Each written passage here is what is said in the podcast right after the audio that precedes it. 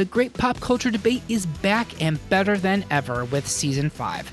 This season, the podcast takes on Best Boy Band. I was going to make the argument like 98 Degrees is the whole Mom, can we have NSYNC or Backstreet Boys? And it's no, you have NSYNC and Backstreet Boys at home, and what's actually at home is 98 Degrees. Like, literally, they are the great value version of those bands. I mean, you even get one less. Like, they were just like, we're not going to even bother with the fifth guy. It doesn't matter. Best 80s soundtrack. You know what's amazing as you guys are describing this? It's the same thing we had in round one when we had Working Girl versus Top Gun.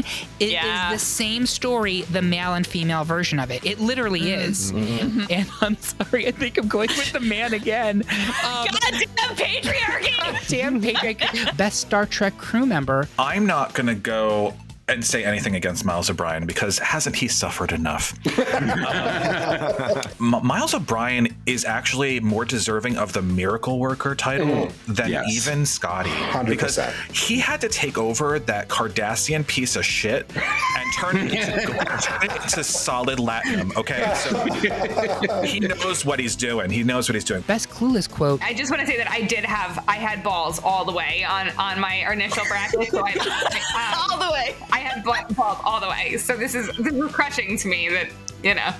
That's why we're friends, number one, Amy. And number two, never crush the balls. Just gonna put that out there. And so much more. Did you miss seasons one through four?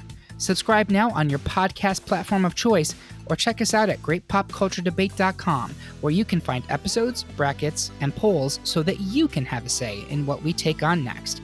And come back in late March 2022 when Great Pop Culture Debate Season 5 starts dropping.